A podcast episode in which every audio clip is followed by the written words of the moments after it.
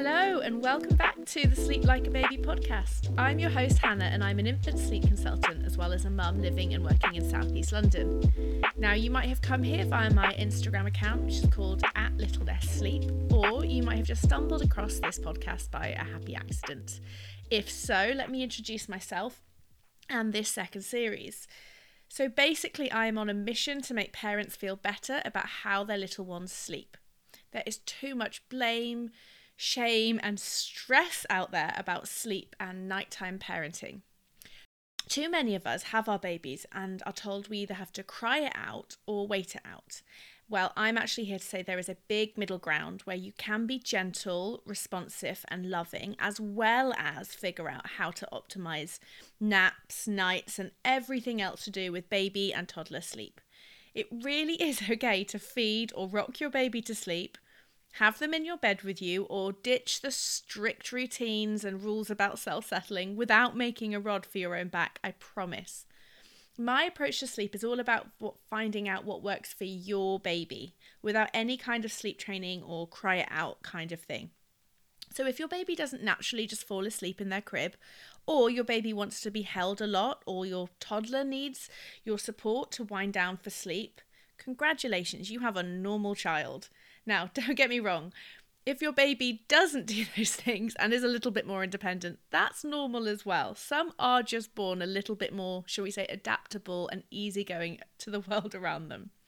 There are some babies who just drop off to sleep without much input from mum or dad, who maybe sleep through the night from an early age, or who are what we might think of as just, yeah, just more easygoing. Don't worry if you have one of those babies. I promise that's normal too. But one thing is for sure parenthood is nothing like what any of us expected it to be. And baby sleep is often one of the biggest surprises, especially if your baby does need a little bit more from you than maybe what you had expected.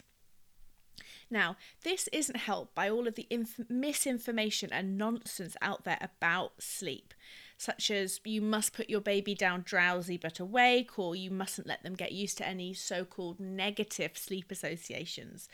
I promise, I've looked into this a lot. There are no negative sleep associations. Anything you do to make your baby sleep is fine and normal and natural. So, I believe that when we tune into our instincts, when we get good quality support and advice, and when we get to know both our babies and ourselves as parents, we can figure it out. We're not meant to do all of this alone. It's normal and natural to seek out support and advice from people with a little bit more experience than us, but we don't ever have to listen to anyone who tells us to do something that goes against our own gut feelings. So, with this podcast, I want to empower and inform so that you can make the right choices for your family. It's really not about judging people who sleep train or start attacking other each other for our choices. It's about giving a voice to the alternatives. So that mainstream baby sleep advice is all about controlled crying and self-settling and self-soothing. I'm just here to say that is one approach, and this is an alternative to that. It's about saying, if you want to be responsive, here's what you need to know. And I'm here to say, welcome to the middle ground. And on this first episode of the new series, I'm talking to the amazing Stephanie from Holistic Babies London. So, Steph has over 21 years of experience, training, and qualifications in both traditional he- healthcare and holistic healing. So, she is a pharmaceutical scientist, a midwife, a lactation consultant, a holistic sleep coach, a Reiki master, and a meditation teacher. And now she's currently studying towards a master's degree in psychology with a focus on developmental psychology, which is fueled by her passion for neuroscience and infant development. And her company provides the most amazing postnatal support to new families here in South London. She started it in 2015 when she was feeling frustrated after working in a busy NHS hospital as a midwife and not being able to deliver the care that she felt women and their families deserved. So Steph set up Holistic Babies London and has now supported hundreds of families um, have their first, second, third babies. Um, and she's you'll hear in the interview she's so passionate about uh, supporting parents and and their little ones. And I wanted to interview Steph because she has created a model of postnatal care that I find is so different to that sort of traditional maternity nursing world. She is all about empowering families to find their own way rather than coming in and telling them what to do. And we'd actually been chatting a little bit about um, mother wounds and maternal mental health over Instagram. And so I'm really happy to say that she said yes to an interview and then that our conversation more than lived up to my expectations we covered so much in this episode from mother wounds and how childhood trauma and experiences can influence our own parenting choices to what meaningful perinatal support should look like and how we can raise more resilient and happy little people. I actually recorded this episode about five months ago, though. Um, it was meant to be the final episode of the last season, but it, I didn't quite make my own target there it's been another crazy year, hasn't it? Um, I'm recording this now in the final days of December 2021, and I'm currently reflecting on a year in which I've experienced such highs but also real lows. I realised shortly after recording this interview actually that I, like so many other people in the pandemic, was experiencing burnout, and my plate was piled way too high running my own business, doing this podcast, parenting, trying to navigate just COVID life in general, it was all just a bit too much for me. And so I had to take some time out and give myself fewer deadlines. so I'm saying this not as an apology, although I am sorry if you've missed the podcast, but more just to be honest about my own mental health and normalize the overwhelm that comes with being a working parent. Sometimes if we can, the best thing we can do for ourselves is to say stop and help. so um, I did just that, and I'm so glad I did because even though the world is no less um, crazy than it was when I started this series at the start of 2021, I am at least coming back to the second series full of energy and raring to go again. So who knows what 2022 will look like. But um, one thing is for sure we all need our village more than ever. And I hope that this podcast can be a tiny part of your village. However, you're feeling right now, please know that you're never alone and we can do this together. I am just honestly though so blown away by how many people listen to the series one and all over the world too. So thank you so much and I really can't wait for you to hear this second series.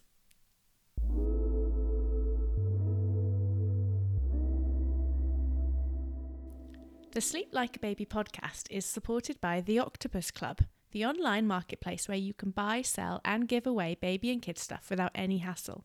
If your home is piling up with toys, clothes, and bits of kit that your little one no longer uses, the Octopus Club offers an easy, environmentally friendly way of selling or donating things to other families. And if you're on the hunt for high quality second-hand goods, this is the place for you. Honestly, the stuff on there is gorgeous. Check them out on Instagram or go straight to their website, theoctopusclub.com, to sign up today.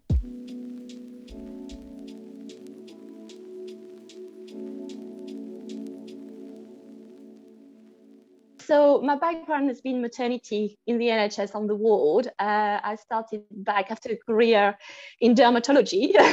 I started back, yeah, yeah, I did a transition uh, from the world of the of the, the cosmetic doctors uh, to maternity. Um, it was something I wanted to do for a while. Like even uh, my background in France is in pharmacy, and even in my third year, I did a rotation in uh, in in hospital, and uh, I I assisted, at, you know, I was there at birth and I thought, oh, I want to quit pharmacy and I want to do, I want I want to be a doctor and be an obstetrician. And in France, it's very rigid about switching career. You don't do that. So um, they told me, no, no, no, you stick with pharmacy and I and I I diverged, you know, from pharmacy to chemistry to then product manufacturing, all this kind of stuff. And I ended up yeah working in the in the cosmeceutical world in dermatology for for quite a while until um, I had my daughter in 2003. And you know, as you know, first babies kind of shifts uh, a little bit our careers and what we want out of life. And um, I had a really, really um, really difficult experience on the postnatal ward with a, a, a not very pleasant interaction um, with one of the staff. And I remember holding my baby, and I thought, one day I'm going to do this. I'm going to train as a midwife, and I'm going to be the best postnatal midwife or carer one can be. Um, and I literally made that promise to myself and to all the moms that they would, like all the women who one day would become mother.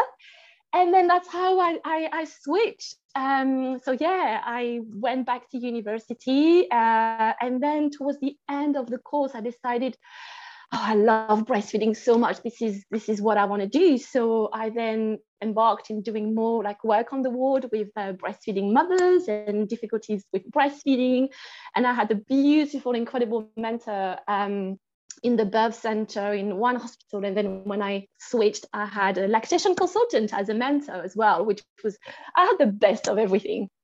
And uh, and then I, I worked on the ward, but um, life of being a mother of two at that time and the, the strain physically working on the ward was really really like stressful and tiring with two young children and i thought okay maybe now is the time that i do something you know outside of the nhs and i set up this postnatal um, service and grew from there really Amazing. And so, can I ask, when you had your first baby, was that in the UK or was that in France? It was in the UK. Yeah, she was okay. born here. Yeah. Um, yeah. Yeah, and it was it was a very, you know how it is as as you know, and I was pretty young by today's standard. I was 20, 26. I just turned 26, and I thought, okay, um, how do I do this? And and I remember trying to breastfeed her, and I asked the midwife, and she went, "Well, you take the baby, you put it to the breast, and that's it." And she walked away. And I thought, oh, uh, oh okay then. And I was so lucky that she was my baby was so good um, in terms of like all babies are good, of course, but she was so good at finding the breast by herself and feeding. So yeah. I thought, okay, well, I'm gonna have to trust that you know, little one, what you're doing, and I'm gonna follow your lead. Um, but yeah, it was quite quite an, an interesting experience, I would say.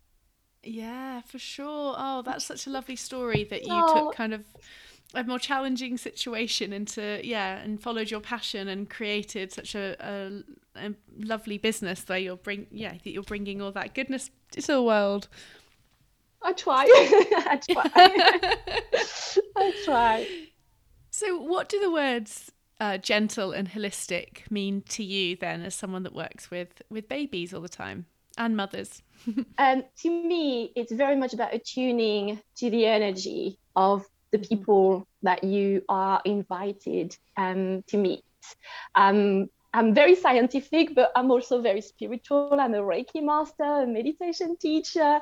So I really feel that each and everyone come with their own story, their own struggles, um, and and really that there's not one one care that fits everyone which is often the issue with the guidelines and with you know what we have to go by as evidence um, so i really try to obviously I, I always use evidence-based advice but i tailor them to each and every one. Uh, each baby has a story from the beginning, from, from conception until the day I meet them. So it's important for me to take that into consideration and, and to look at, you know, the parents um, and, and, understand them and where they're coming from. Mm.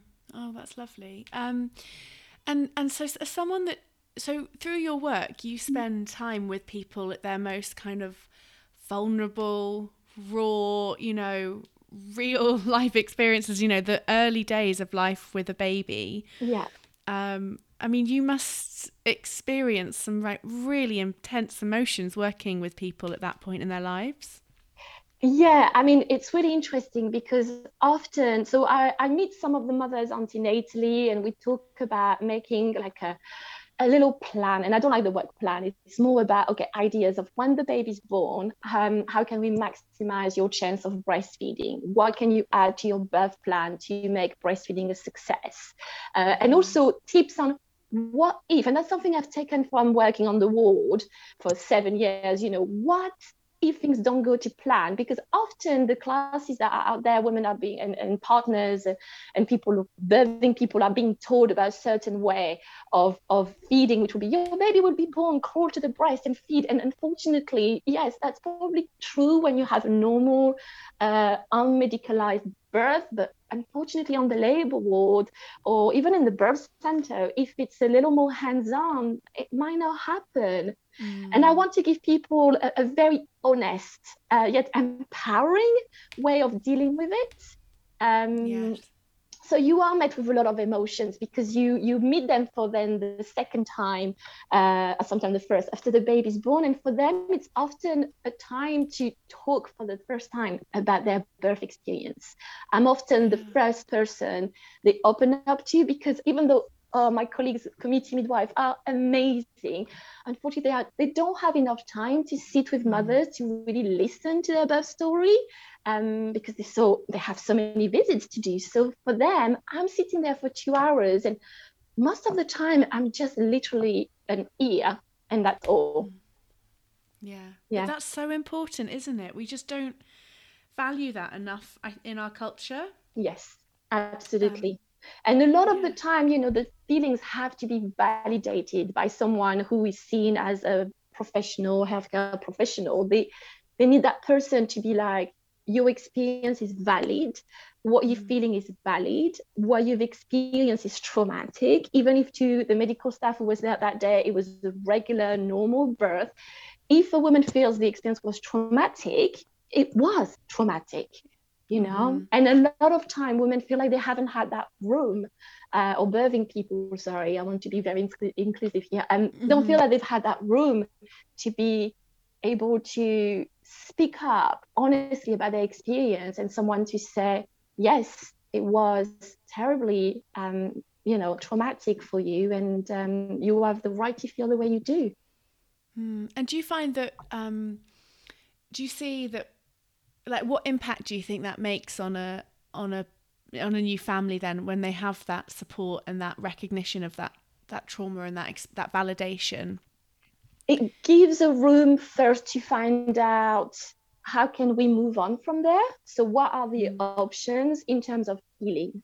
Um, we know the experiences and wounds that we've not healed from only get worse. Um, and often these women don't really feel, or these birthing people don't really feel the immediate impact of such experiences, but it can be sometimes six weeks postnatally, sometimes a few months postnatally, sometimes when they decide to have another baby mm. and they hmm. start reliving that experience. So I'm always very careful about where we are at in that journey and keeping an eye and really speaking to the partner, if they have a partner or a family member who's very present, uh, in tuning to how that that new uh, mother, a new birthing person is feeling. Really, it's mm. so important for the journey, for the bond with the baby as well, and the relationship. And there are yeah. so many factors that become part of it. Yeah, and so you're you're currently studying um, psychology as well, aren't you? Is, yes. it, is it a master's you're yes. doing? I'm doing my master's in psychology. Yeah, absolutely. To specialize in perinatal mental health. Yeah. Oh wow, wow. That and and what is it that you're specialized? Well, so so what's your kind of thesis looking at? Do you know yet? Or so I'm still I'm still debating, but one thing yeah. that I feel very very passionate about that I come across a lot um, in, in my work is what we call mother wounds mm. which are basically these um, wounds that a lot of it, it can happen in men in sons but it's often daughters who experience the wounds of um, not having been mothered the way they needed to be mothered. And, and i want to clarify a little bit on this topic uh, because it, it will probably resonate with a lot of people. It doesn't mean that if you have this mother wound, it doesn't mean your mother was a bad mom. Okay. Gosh, we're all trying to do our best. And I think when you become a mother, you realize how hard it was for your own mother.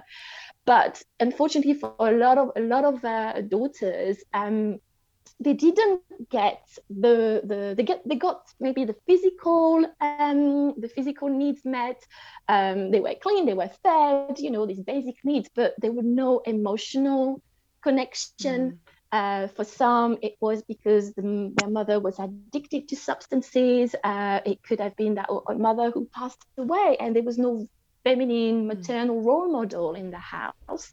Uh, it's a very wide range. It's not mm-hmm. recognized mm-hmm. as a diagnosis in psychology, uh, as far as I'm aware, but it's very well known among uh, psychologists and therapists that it's something very real. And um, I see, you know, with a lot of women, it really first make them question if they want to become mothers themselves because they are so worried about reproducing the same the same um, patterns.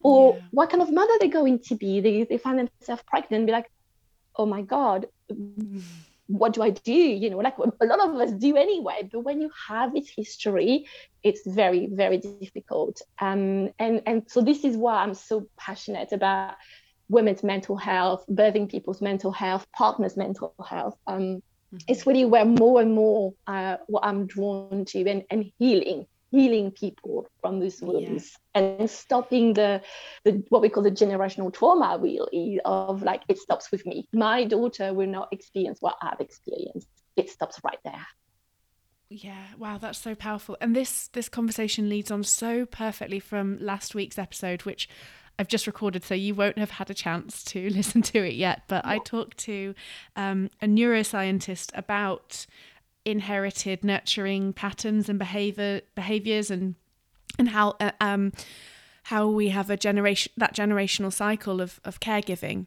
yes. And how it infect how how it impacts the parental brain from a yeah from an inherited point of view but also from then kind of a learned behavior and an environmental point of view. And something that we touched on but I would love to talk to you more about is is about how we repair that because um I think first I think acknowledging that and seeing that is is a really powerful first step, isn't it? So it's really hard and really scary if that's your lived experience. Yes. And I can understand why people want to turn away from that because th- these are very raw um like scary things within ourselves.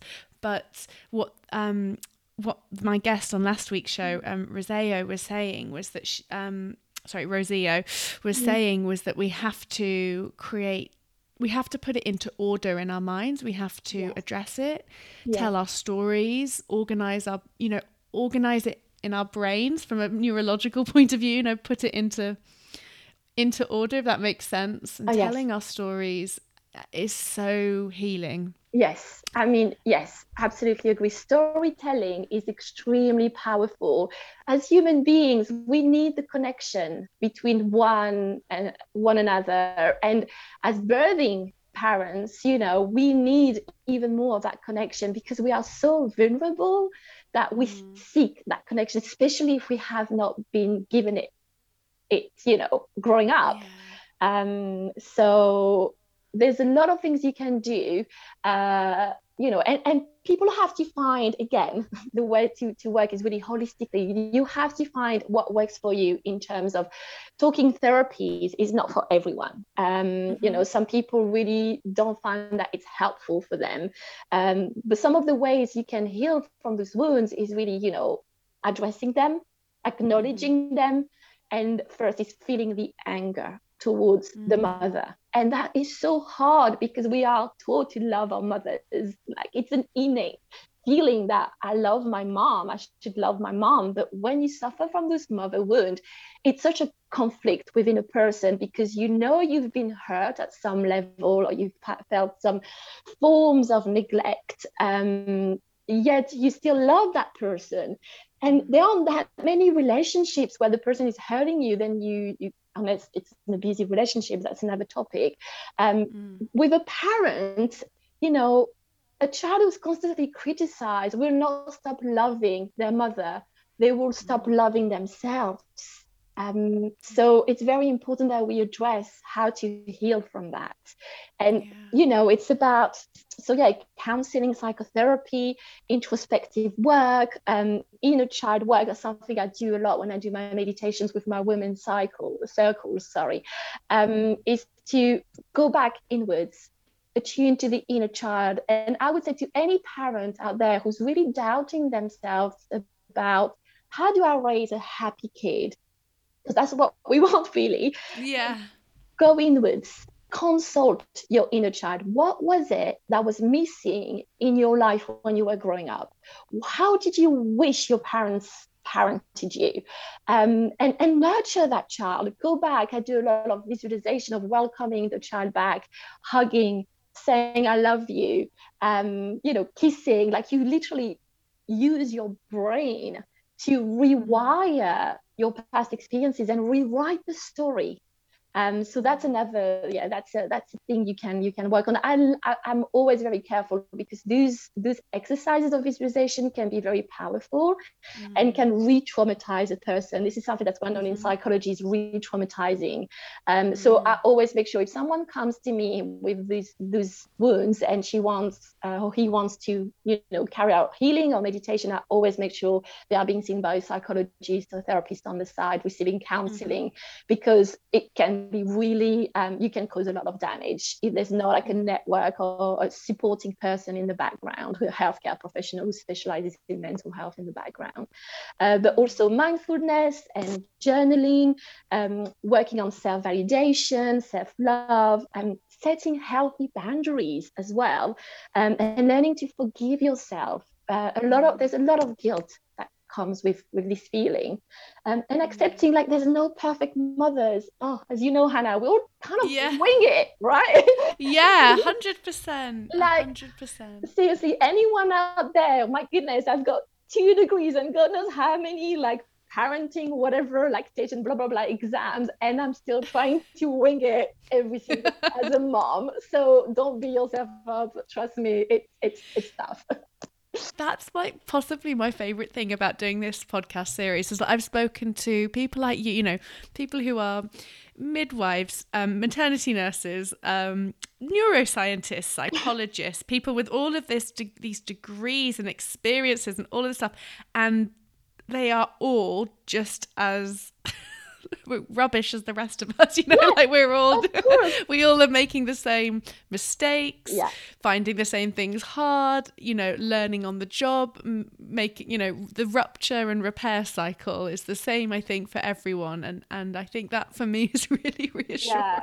and i think that's what makes the difference between a good parent and a parent who needs work and work yeah. done is that awareness that we are not perfect and that we will make mistakes and that we are constantly trying to be better. Um, you know like asking our kids hey guys how am i doing here? Um, you know how does this feel? Is there anything that you feel i do that i could be better at. And of course if they tell you yeah we want to eat mcdonald's every single day you're rubbish. You're like no no no boundaries are also important.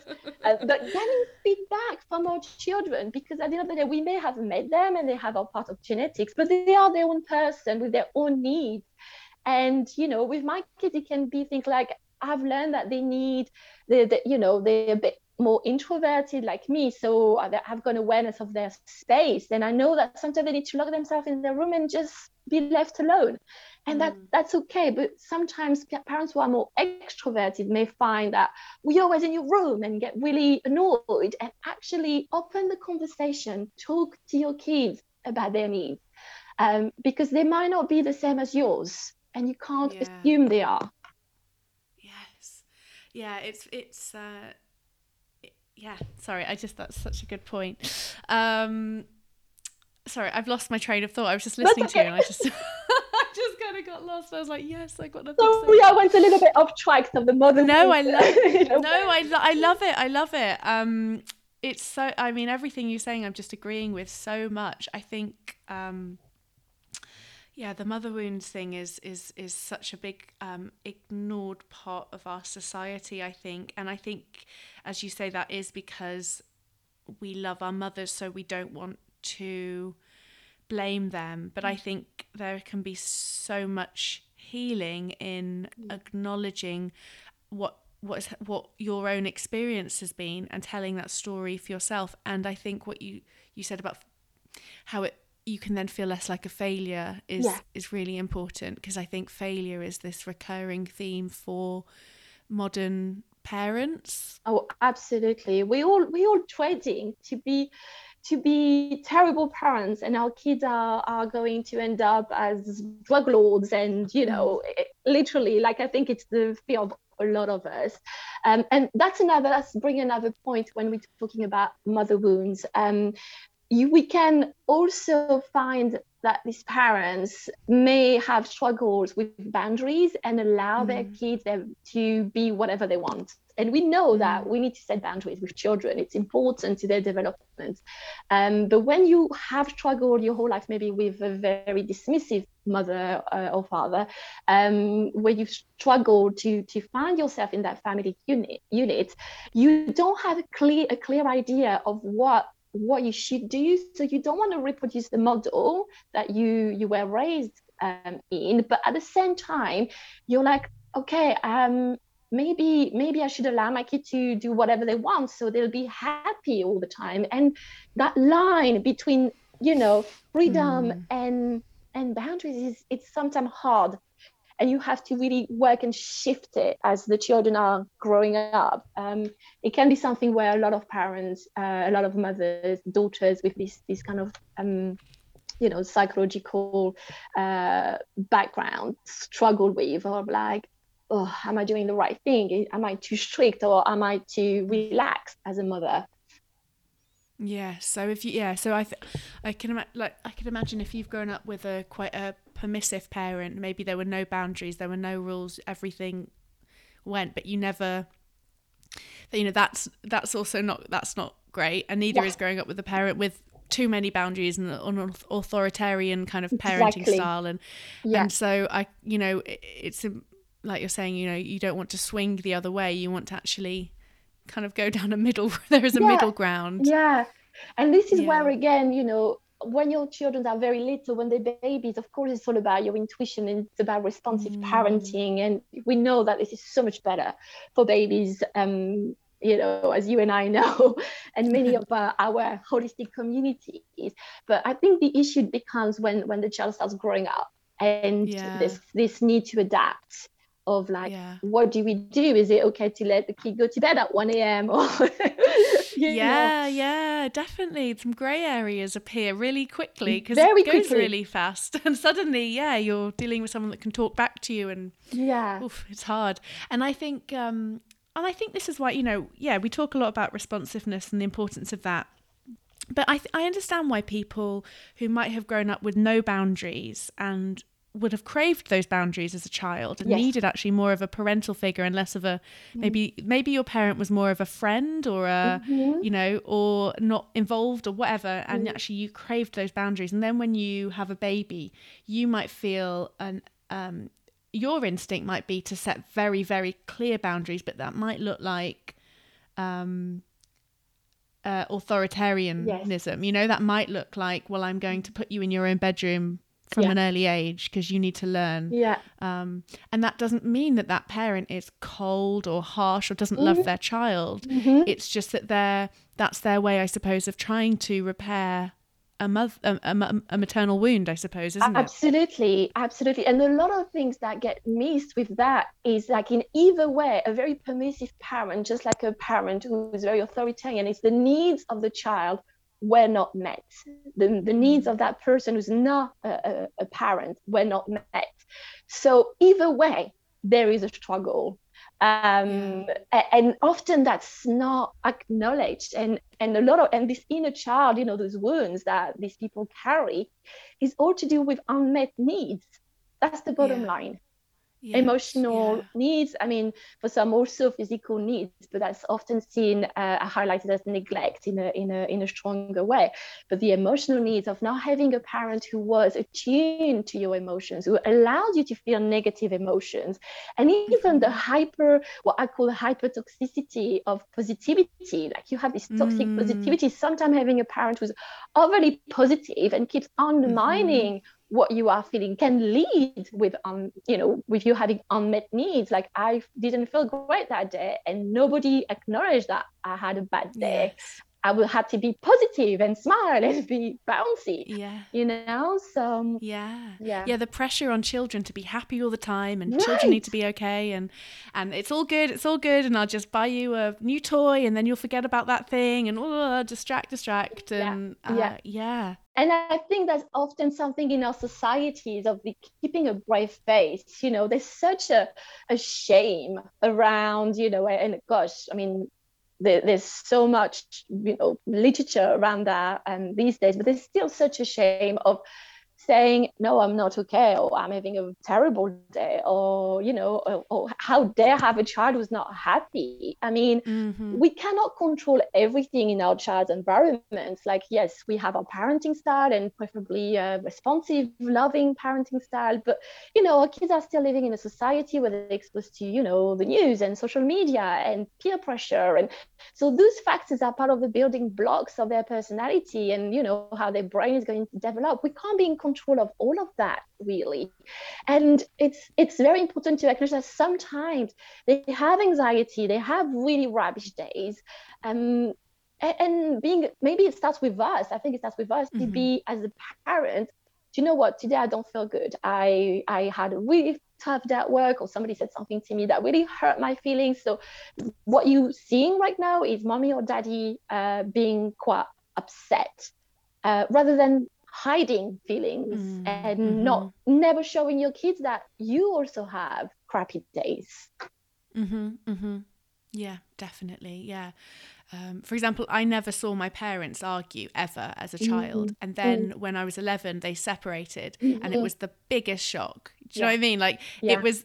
Um, I, I wish I'd you know I wish I'd seen them have normal argument you know and it, it yeah and then when they did it was like catastrophic and they you know it was the end you know? Yeah, so um if you get to see the kind of nor- the realities of of normal life disagreeing with people having a little bit of conflict in your relationships you know Yes. that's normal um uh then you can learn to process it and become resilient with that. Whereas if you never see Absolutely. it you don't build up resilience. Completely. And you know as you talk about resilience as well there's there's a false um like a false understanding maybe that people think oh but you know trauma builds resilience. You know you're okay. Um you know it forges a character. Well actually no.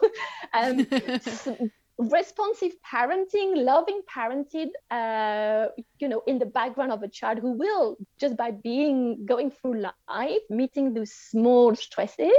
And with babies it starts just as the mother not looking at the baby for a few seconds. These are the first stresses our babies are learning. But those stresses are important. That's what develop resilience very minor stresses of separation and then you know mommy or daddy's coming back and you know in the background they feel loved and nurtured and responded to. Um, so we have to really understand that we it's important to acknowledge that resistance um, resilience sorry occurs on the background of love and nurturing. Um, Mhm. not by being neglectful or ignoring our children's emotional needs in the hope that they're going to be tougher people as they grow up because yeah, maybe they'll be tougher but gosh they're going to be miserable. And we'll have a lot of issue building healthy loving relationships like romantic relationships and loving friendships um, that are equal with boundaries. Hmm. I do feel like there is a shift in like a, a, a shift happening in society though. Like I feel like when I listen to radio conversations like phone in shows or read articles about mental health and we're starting to be more aware of um mental health because obviously in the UK we have a real real problem with um with suicide in, in, Mm. in young people and with with men and um Mhm. I believe at the moment that the the the number one cause of women af- the, within the first 12 months of of giving birth is suicide as well Mm. in in terms of cause of death so like, we have like a really big problem Mm. with that Mm. and i think we are starting to talk about it and understand it and i think uh, this awareness of the importance of vulnerability i think is key to it and i really hope we can keep moving in that Mm. direction as a society because we need to be able to be okay with being vulnerable but Yeah. to do it in these safer places and Mm.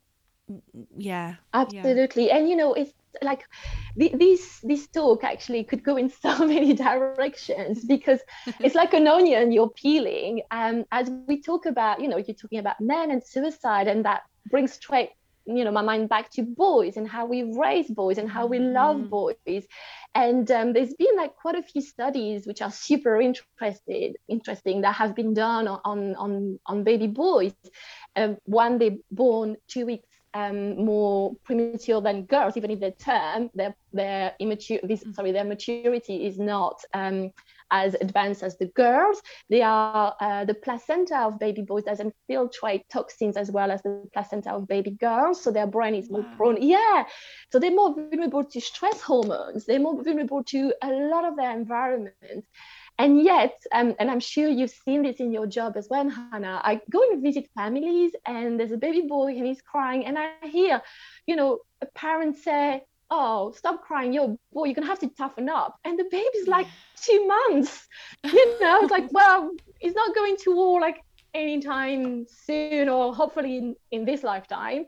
Um, mm. But, you know, and that leads to this conversation around male male suicide toxicity men and emotions and gosh it's mm-hmm. like it really starts from the early childhood those yeah. those wounds that we can avoid through love nurturing honest conversations um, feedback and, and really raising people who are not going to be perfect but better adjusted than we were yes I think we and we have to acknowledge that that is hard for us because of the way that we were raised. Yes. And um, you know, and that's okay. And and you look back at how our parents were raised and mm. how our grandparents were raised, and to acknowledge that this is uncomfortable work, but it's it's essential. Yeah. And I would love to I would love to ask you, yeah, because I, I agree with you what you say about little boys so much. And I, I have a son myself and I, mm. I really am very aware of how terrified our culture is of like mummy's boys yes. and needy boys. Yes. Um, and there's a complete just intolerance for it really.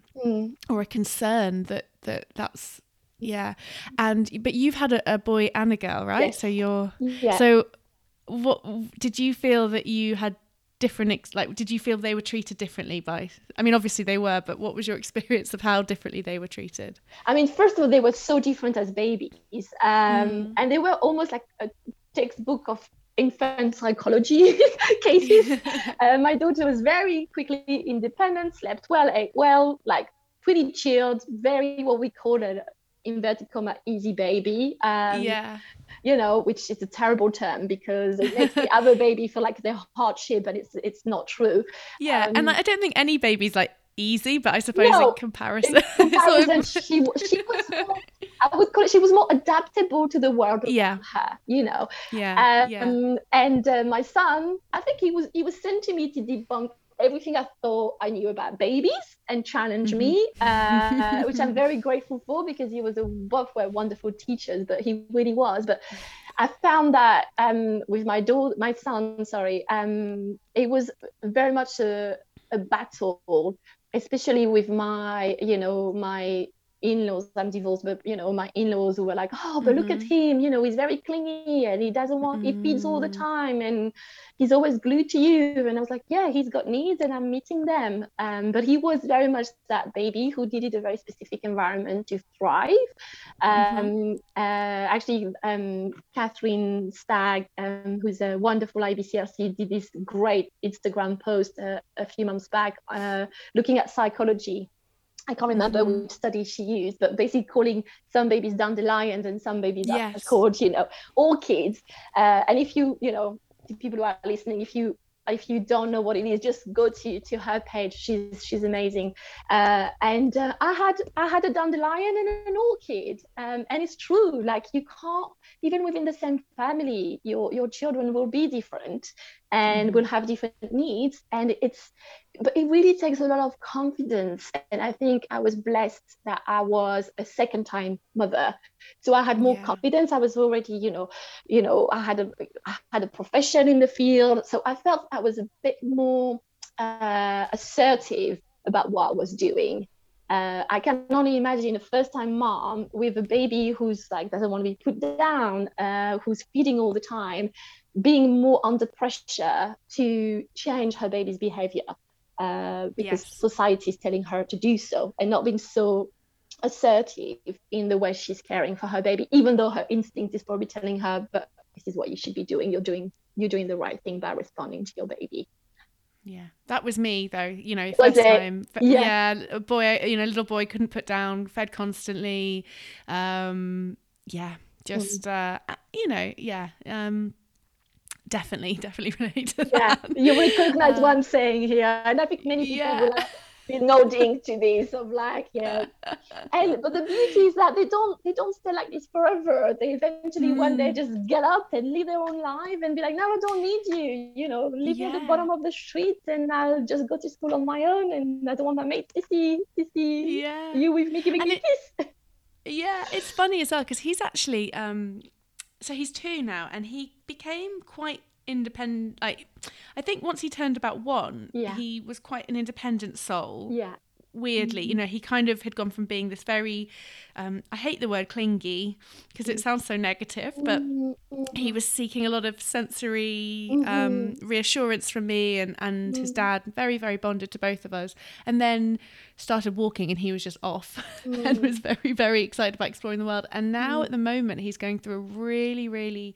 um, like like clingy phase, I suppose. Like he just mm. wants me and no one else. Mm. And um, it is interesting to see other people's reactions to that mm. and the concern on their faces yeah. sometimes. Yeah. And it's hard to, even though I know, I know I'm doing everything I should should like it just fit what I do I, I is right for me but mm. yeah it is hard sometimes to stick to your guns and yes and not let that noise in even when you know even when you know all the things it's, it's true hard. yeah yeah of course there's this uh, this seed that's been planted in our brain from such a long time ago that it's almost like it, this flares up at time and makes you question that what if you know if what you're doing yeah. is is right or not um, sadly i also think it is sad and i also think that there's another layer to this as well that's not just about culture like society's mm. expectation mm. of of babies but also about how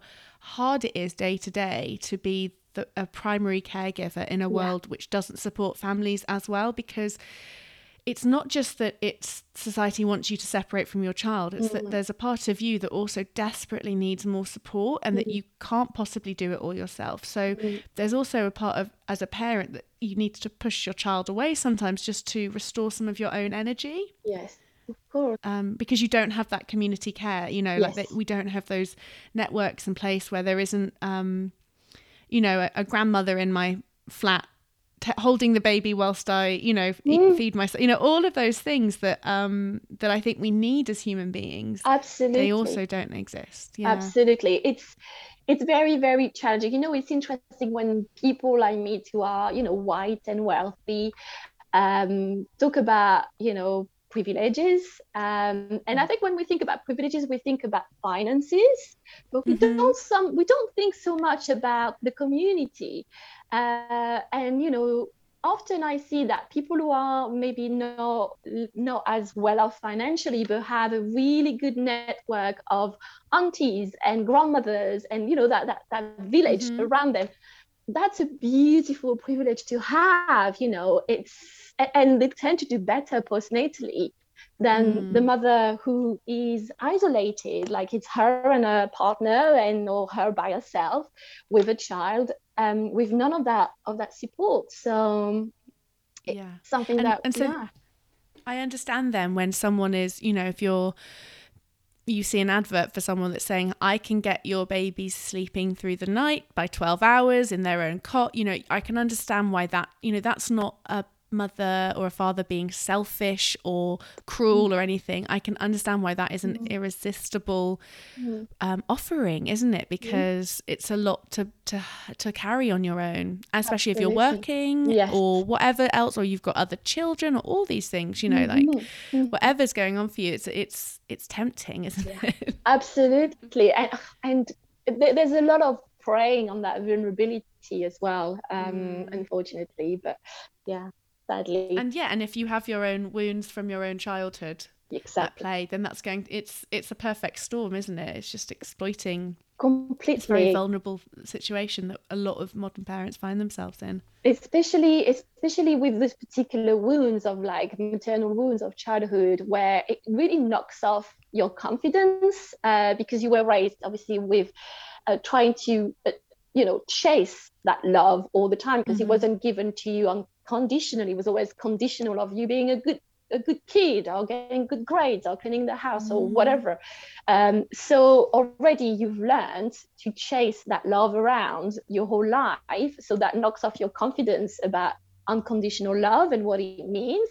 Uh, then it leads to unhealthy relationships where you try to reproduce that model with people you meet and try to have a relationship with. And then the next layer of that is your relationship with your own children of like, oh my God, I have no self confidence because I was never given that self confidence, that that mm. love. And how can you love yourself if nobody has loved you properly in your early years, uh, even mm. as a mm. teen, you know? And for a lot of yeah. kids, also, is that love was there in the early childhood, and then they became teenagers, and then the, the, the physical contact stopped it became awkward um, and and that creates wounds as well like children uh, need love throughout their entire life. It doesn't matter mm-hmm. how old you are. So, uh, and if there's a message I can send to, to dads if they are listening, is hug your sons, hug your daughters. It's not weird, you know. This is not mm. even if she's got boobs now. He's he's getting you know a hairy chest and a deep voice. He's still your kid. Hug, yeah. hug them. Oh my God, tell them you love them and show it by if they obviously happy with physical touch um, because for a lot of kids they find that shift happens in those teen years where all of a sudden dads feel a bit awkward hugging their daughters because they see them mm. more as a woman now and you know have the conversation ask for consent you're growing up how do you feel about the touch how about me hugging you about mm. you know mm giving you a kiss before you go to bed. And if the kid there says, I'm not comfortable with it, respect that boundary. But if they're like, mm-hmm. Yeah, I want a hug, dad, or I want a hug, mom, a cuddle, God, give in. It's not weird. Yeah. It's not weird yeah. at all. You know? Yeah. Oh, it's so true. And you don't have to answer this, so I'm sorry if this is too no, personal, but go.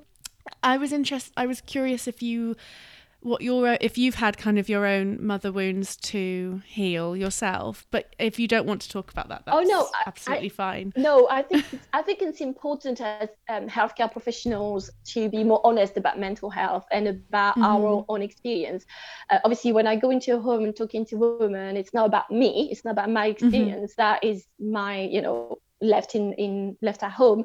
But absolutely. And i think that's why i'm so passionate about this topic and why i de- dedicate my life in, into helping others in that in that field is because i was raised by her mom who met all my physical needs and beyond like physical needs there was no issue with that. Mm. uh, but she was and um, i believe with the, you know the kind of experience i have now i believe that she had some some mental health problems. Mm. i was the firstborn. I was a tricky birth um, and uh, i was weeks away from her early on uh, you know layers and layers and layers. And herself was she was the last baby of like i think they're like 12 or 13 kids Wow. Right. So you can imagine like what kind of experience she's had herself. So I've come to peace with and that's that's one one one thing I would say from you know to anyone who's going through the journey. Eventually it takes a lot of work, a lot of a lot of um, introspection and a lot of like anger. Uh, but eventually you come to peace and forgiveness uh, and I'm not saying everyone's got to forgive their mother. Some mothers have, are, have been horrible and toxic mm-hmm. and, and, narcissistic. So not everyone deserves your forgiveness. I, I'm, I'm, I'm a very forgiving person, but I think it's okay to forgive, but you are allowed not to forget if you don't want yes. to. Um, yeah. But I think you know it's such a it's such a wonderful feeling to let go of that eventually.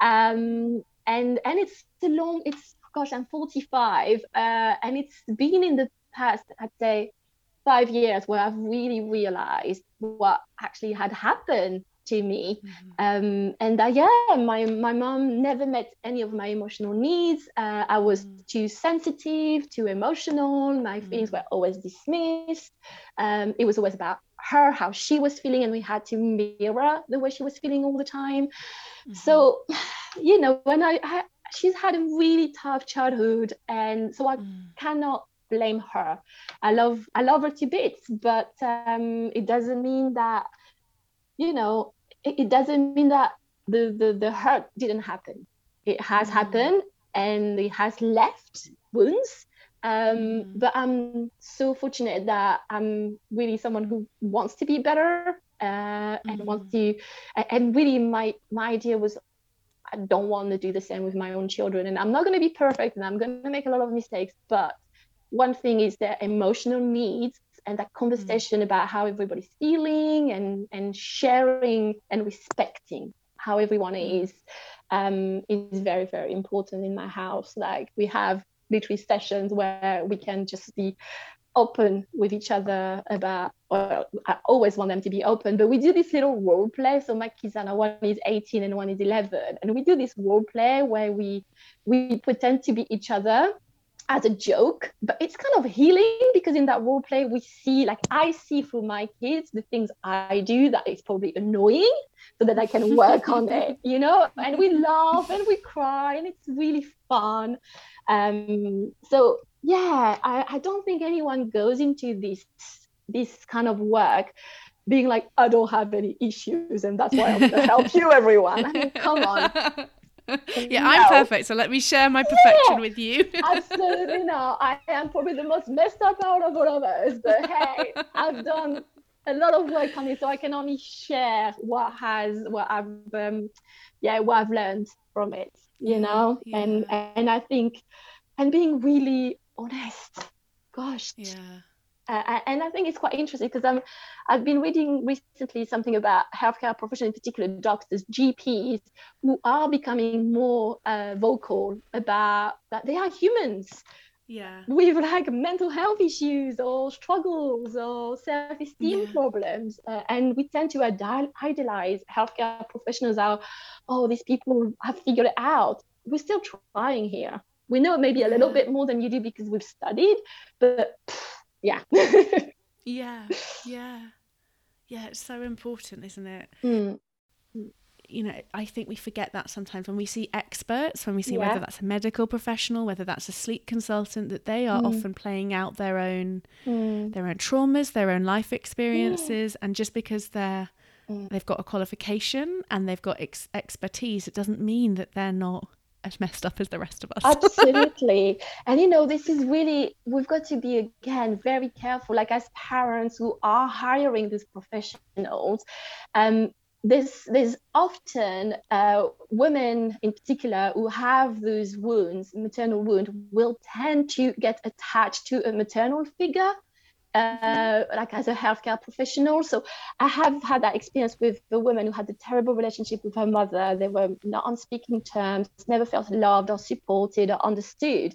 And she found this maternity nurse who was much, much older. So she was probably about the same age as this woman's mother and mm-hmm. had not the best evidence-based advice i'm going to label it. Um, mm-hmm. but this woman literally bonded it's trauma bonding really you know? Yeah, what yeah. the void that she felt in herself uh, she filled in with this woman who was replacing the mother figure she never had.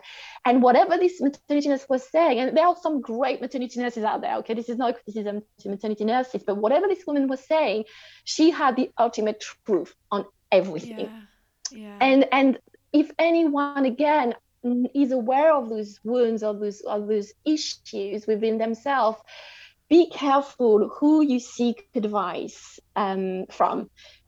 Make sure that the people you go to uh, will empower you not exploit your vulnerability. Um, that's such an important message. I, I really want to make sure people walk away with that after listening to this. Interview people ask about their approach, um, see how they treat you. You know, this is a person who's going to come into your life at a vulnerable time. They're there to support you, but not to mother you.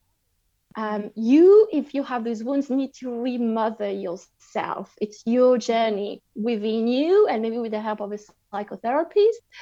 But stay away from anyone who's too authoritarian, who's too, mm-hmm. I know everything and I know your baby better than you because mm-hmm. I have mm-hmm. done this job with like for 25 years. No, mm-hmm. I know you know we know you and I Hannah know babies. Parents know mm-hmm. their own baby. We will yeah, never know better. No, you are the uh, the parent is the expert. Absolutely, the absolutely. Yeah, yeah. Uh, but unfortunately, we see too many of this. So and, and often I found I go in obviously like to do a breastfeeding consultation, and there's a conflict then between as the mother tends to gain her uh, own independence and and a change her intuition and her confidence towards the baby.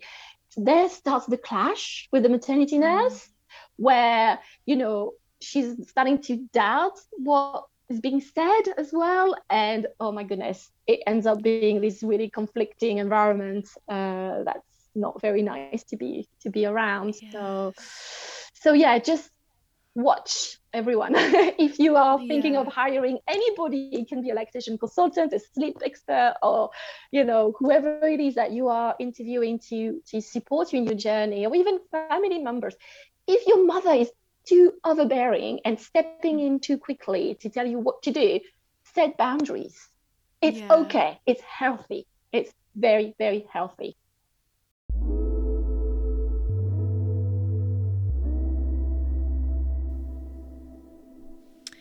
I um I really enjoyed listening back to this interview actually. Um it happened five, six months ago, so I have to admit I was a bit nervous because you never know when you listen to something back, especially if it was done a while ago. Uh, well, I always think, did I sound completely stupid in that interview? And what did I actually say? Um, and we, know, we were talking about some really raw and powerful topics here. So um, I hope uh, I didn't say anything too stupid either, but um, I just loved listening to Steph. Actually, I think she is such a voice of reason um, and kindness, and she's such a force for good. Um, I think just me personally as a mother, I found it really reassuring as well. Um, so, you know, and since this interview was recorded, um, and I mentioned earlier in the intro intro that I have gone through a bit of a burnout and a bit of overwhelm myself, and I realised listening back to this actually, I think this interview was kind of the catalyst for me realizing that. And then i started um, having some talking therapy not long after this interview was recorded. So really grateful to, for steph because a lot of the things that she was talking about especially that inner child um, and thinking about my own parenting and how i was parented it brought up a lot of stuff for me. And um, i know that therapy is a real privilege and that not everyone is able to do that and or have access to it. But i've been very lucky that um, even though it's just early days for me in my therapy experience it's been um, transformative already. Um, so i would say that you know if you are listening to this and it's bringing up a lot of stuff for you and you do have some access to either speaking to your doctor or health visitor or midwife about how you're feeling and if it's possible where you live there's a referral process that you can get some therapy or you can explore private therapy you know i think um, as Steph says, it's not for everyone. There's never going to be one approach that is the right way for everyone. But um, for me, it's helped enormously. So I just wanted to share that. Um, and you know, I could have talked to Steph for absolutely hours and hours, and we we went off on quite a lot of tangents. So I hope that the episode was um, uh, made sense, I suppose, um, because we didn't just talk about mother wounds. You know, we touched on raising boys, about family support and networks and different parenting styles and you know what there's lots and lots of things that steph said that really stayed with me um, particularly for example when she said that children who are criticized by their parents don't go on to dislike the parent they don't dislike the mother they go on to dislike themselves and that's just so powerful isn't it um, and i have to say uh, for myself um, i I can be extremely self critical. And when I became a mother, this was more apparent than ever. In fact, I think it shone a light on just how harsh on myself I could be. Uh, I would say that failure was the language that I spoke to myself. you know, so I had a lot of shame over how I gave birth or how I fed my baby or just generally whether or not I was doing it right or as well as other people. And I guess now I've done a lot of work on this, um, particularly thinking about that inner critic and where that comes from and why I give that voice so much attention and what I can do with it and move forward. And I have to say, throughout this process, I have become so much kinder to myself. Um, although this is very i am very much like everyone else very much a work in progress so uh, it's early days but um, i definitely one of the things i hear the most from either clients or friends or people that i get to connect to through instagram and social media is this sense of failure in parenthood. Um, and so I guess uh, what I wanted to start doing with the second series that I didn't in the first was introduce a bit of a sort of final thought um, and a sum up. And I don't, maybe you're old enough like me to remember watching like the Jerry Springer show. So this is my um, attempt at uh, my kind of Jerry's final thought. Um, so basically, I suppose what I want to say at the end of this episode is just that we need to be kind to ourselves and we need to go gently through motherhood and fatherhood. This is hard work, and we are all messy and complex beings, and we are not ever going to be perfect parents. So, if we can be honest with ourselves about how hard it is and how we feel about ourselves and parenting, I think that is actually half the battle. And so, when I talk about gentle and responsive parenting, that really means being gentle to ourselves as well as our babies. So much of what we do in caring for little people is reparenting ourselves, is exploring our own feelings about our own childhoods and ourselves, and can be very much a, a mirroring or a triggering experience depending on what your childhood was like. Um, and so, forgiving yourself, acknowledging where you are, and going gently with yourself is the greatest gift you can give yourself as a parent. But that's also a great gift to give your child as well, because I think if they can see us being human and flawed, and that's obviously something Steph and I talked about a lot in the, today's episode about not not trying to pretend to be parent perfect parents for our children, but just meeting yourself where you are today and being kind to yourself, I think that's a really powerful thing that is not only hugely beneficial to you, but can also be a gift that you give to your children as well. So, yeah, that's my final thoughts. Um, thank you very much for listening, and uh, I'll be back next week with an episode all about reflux.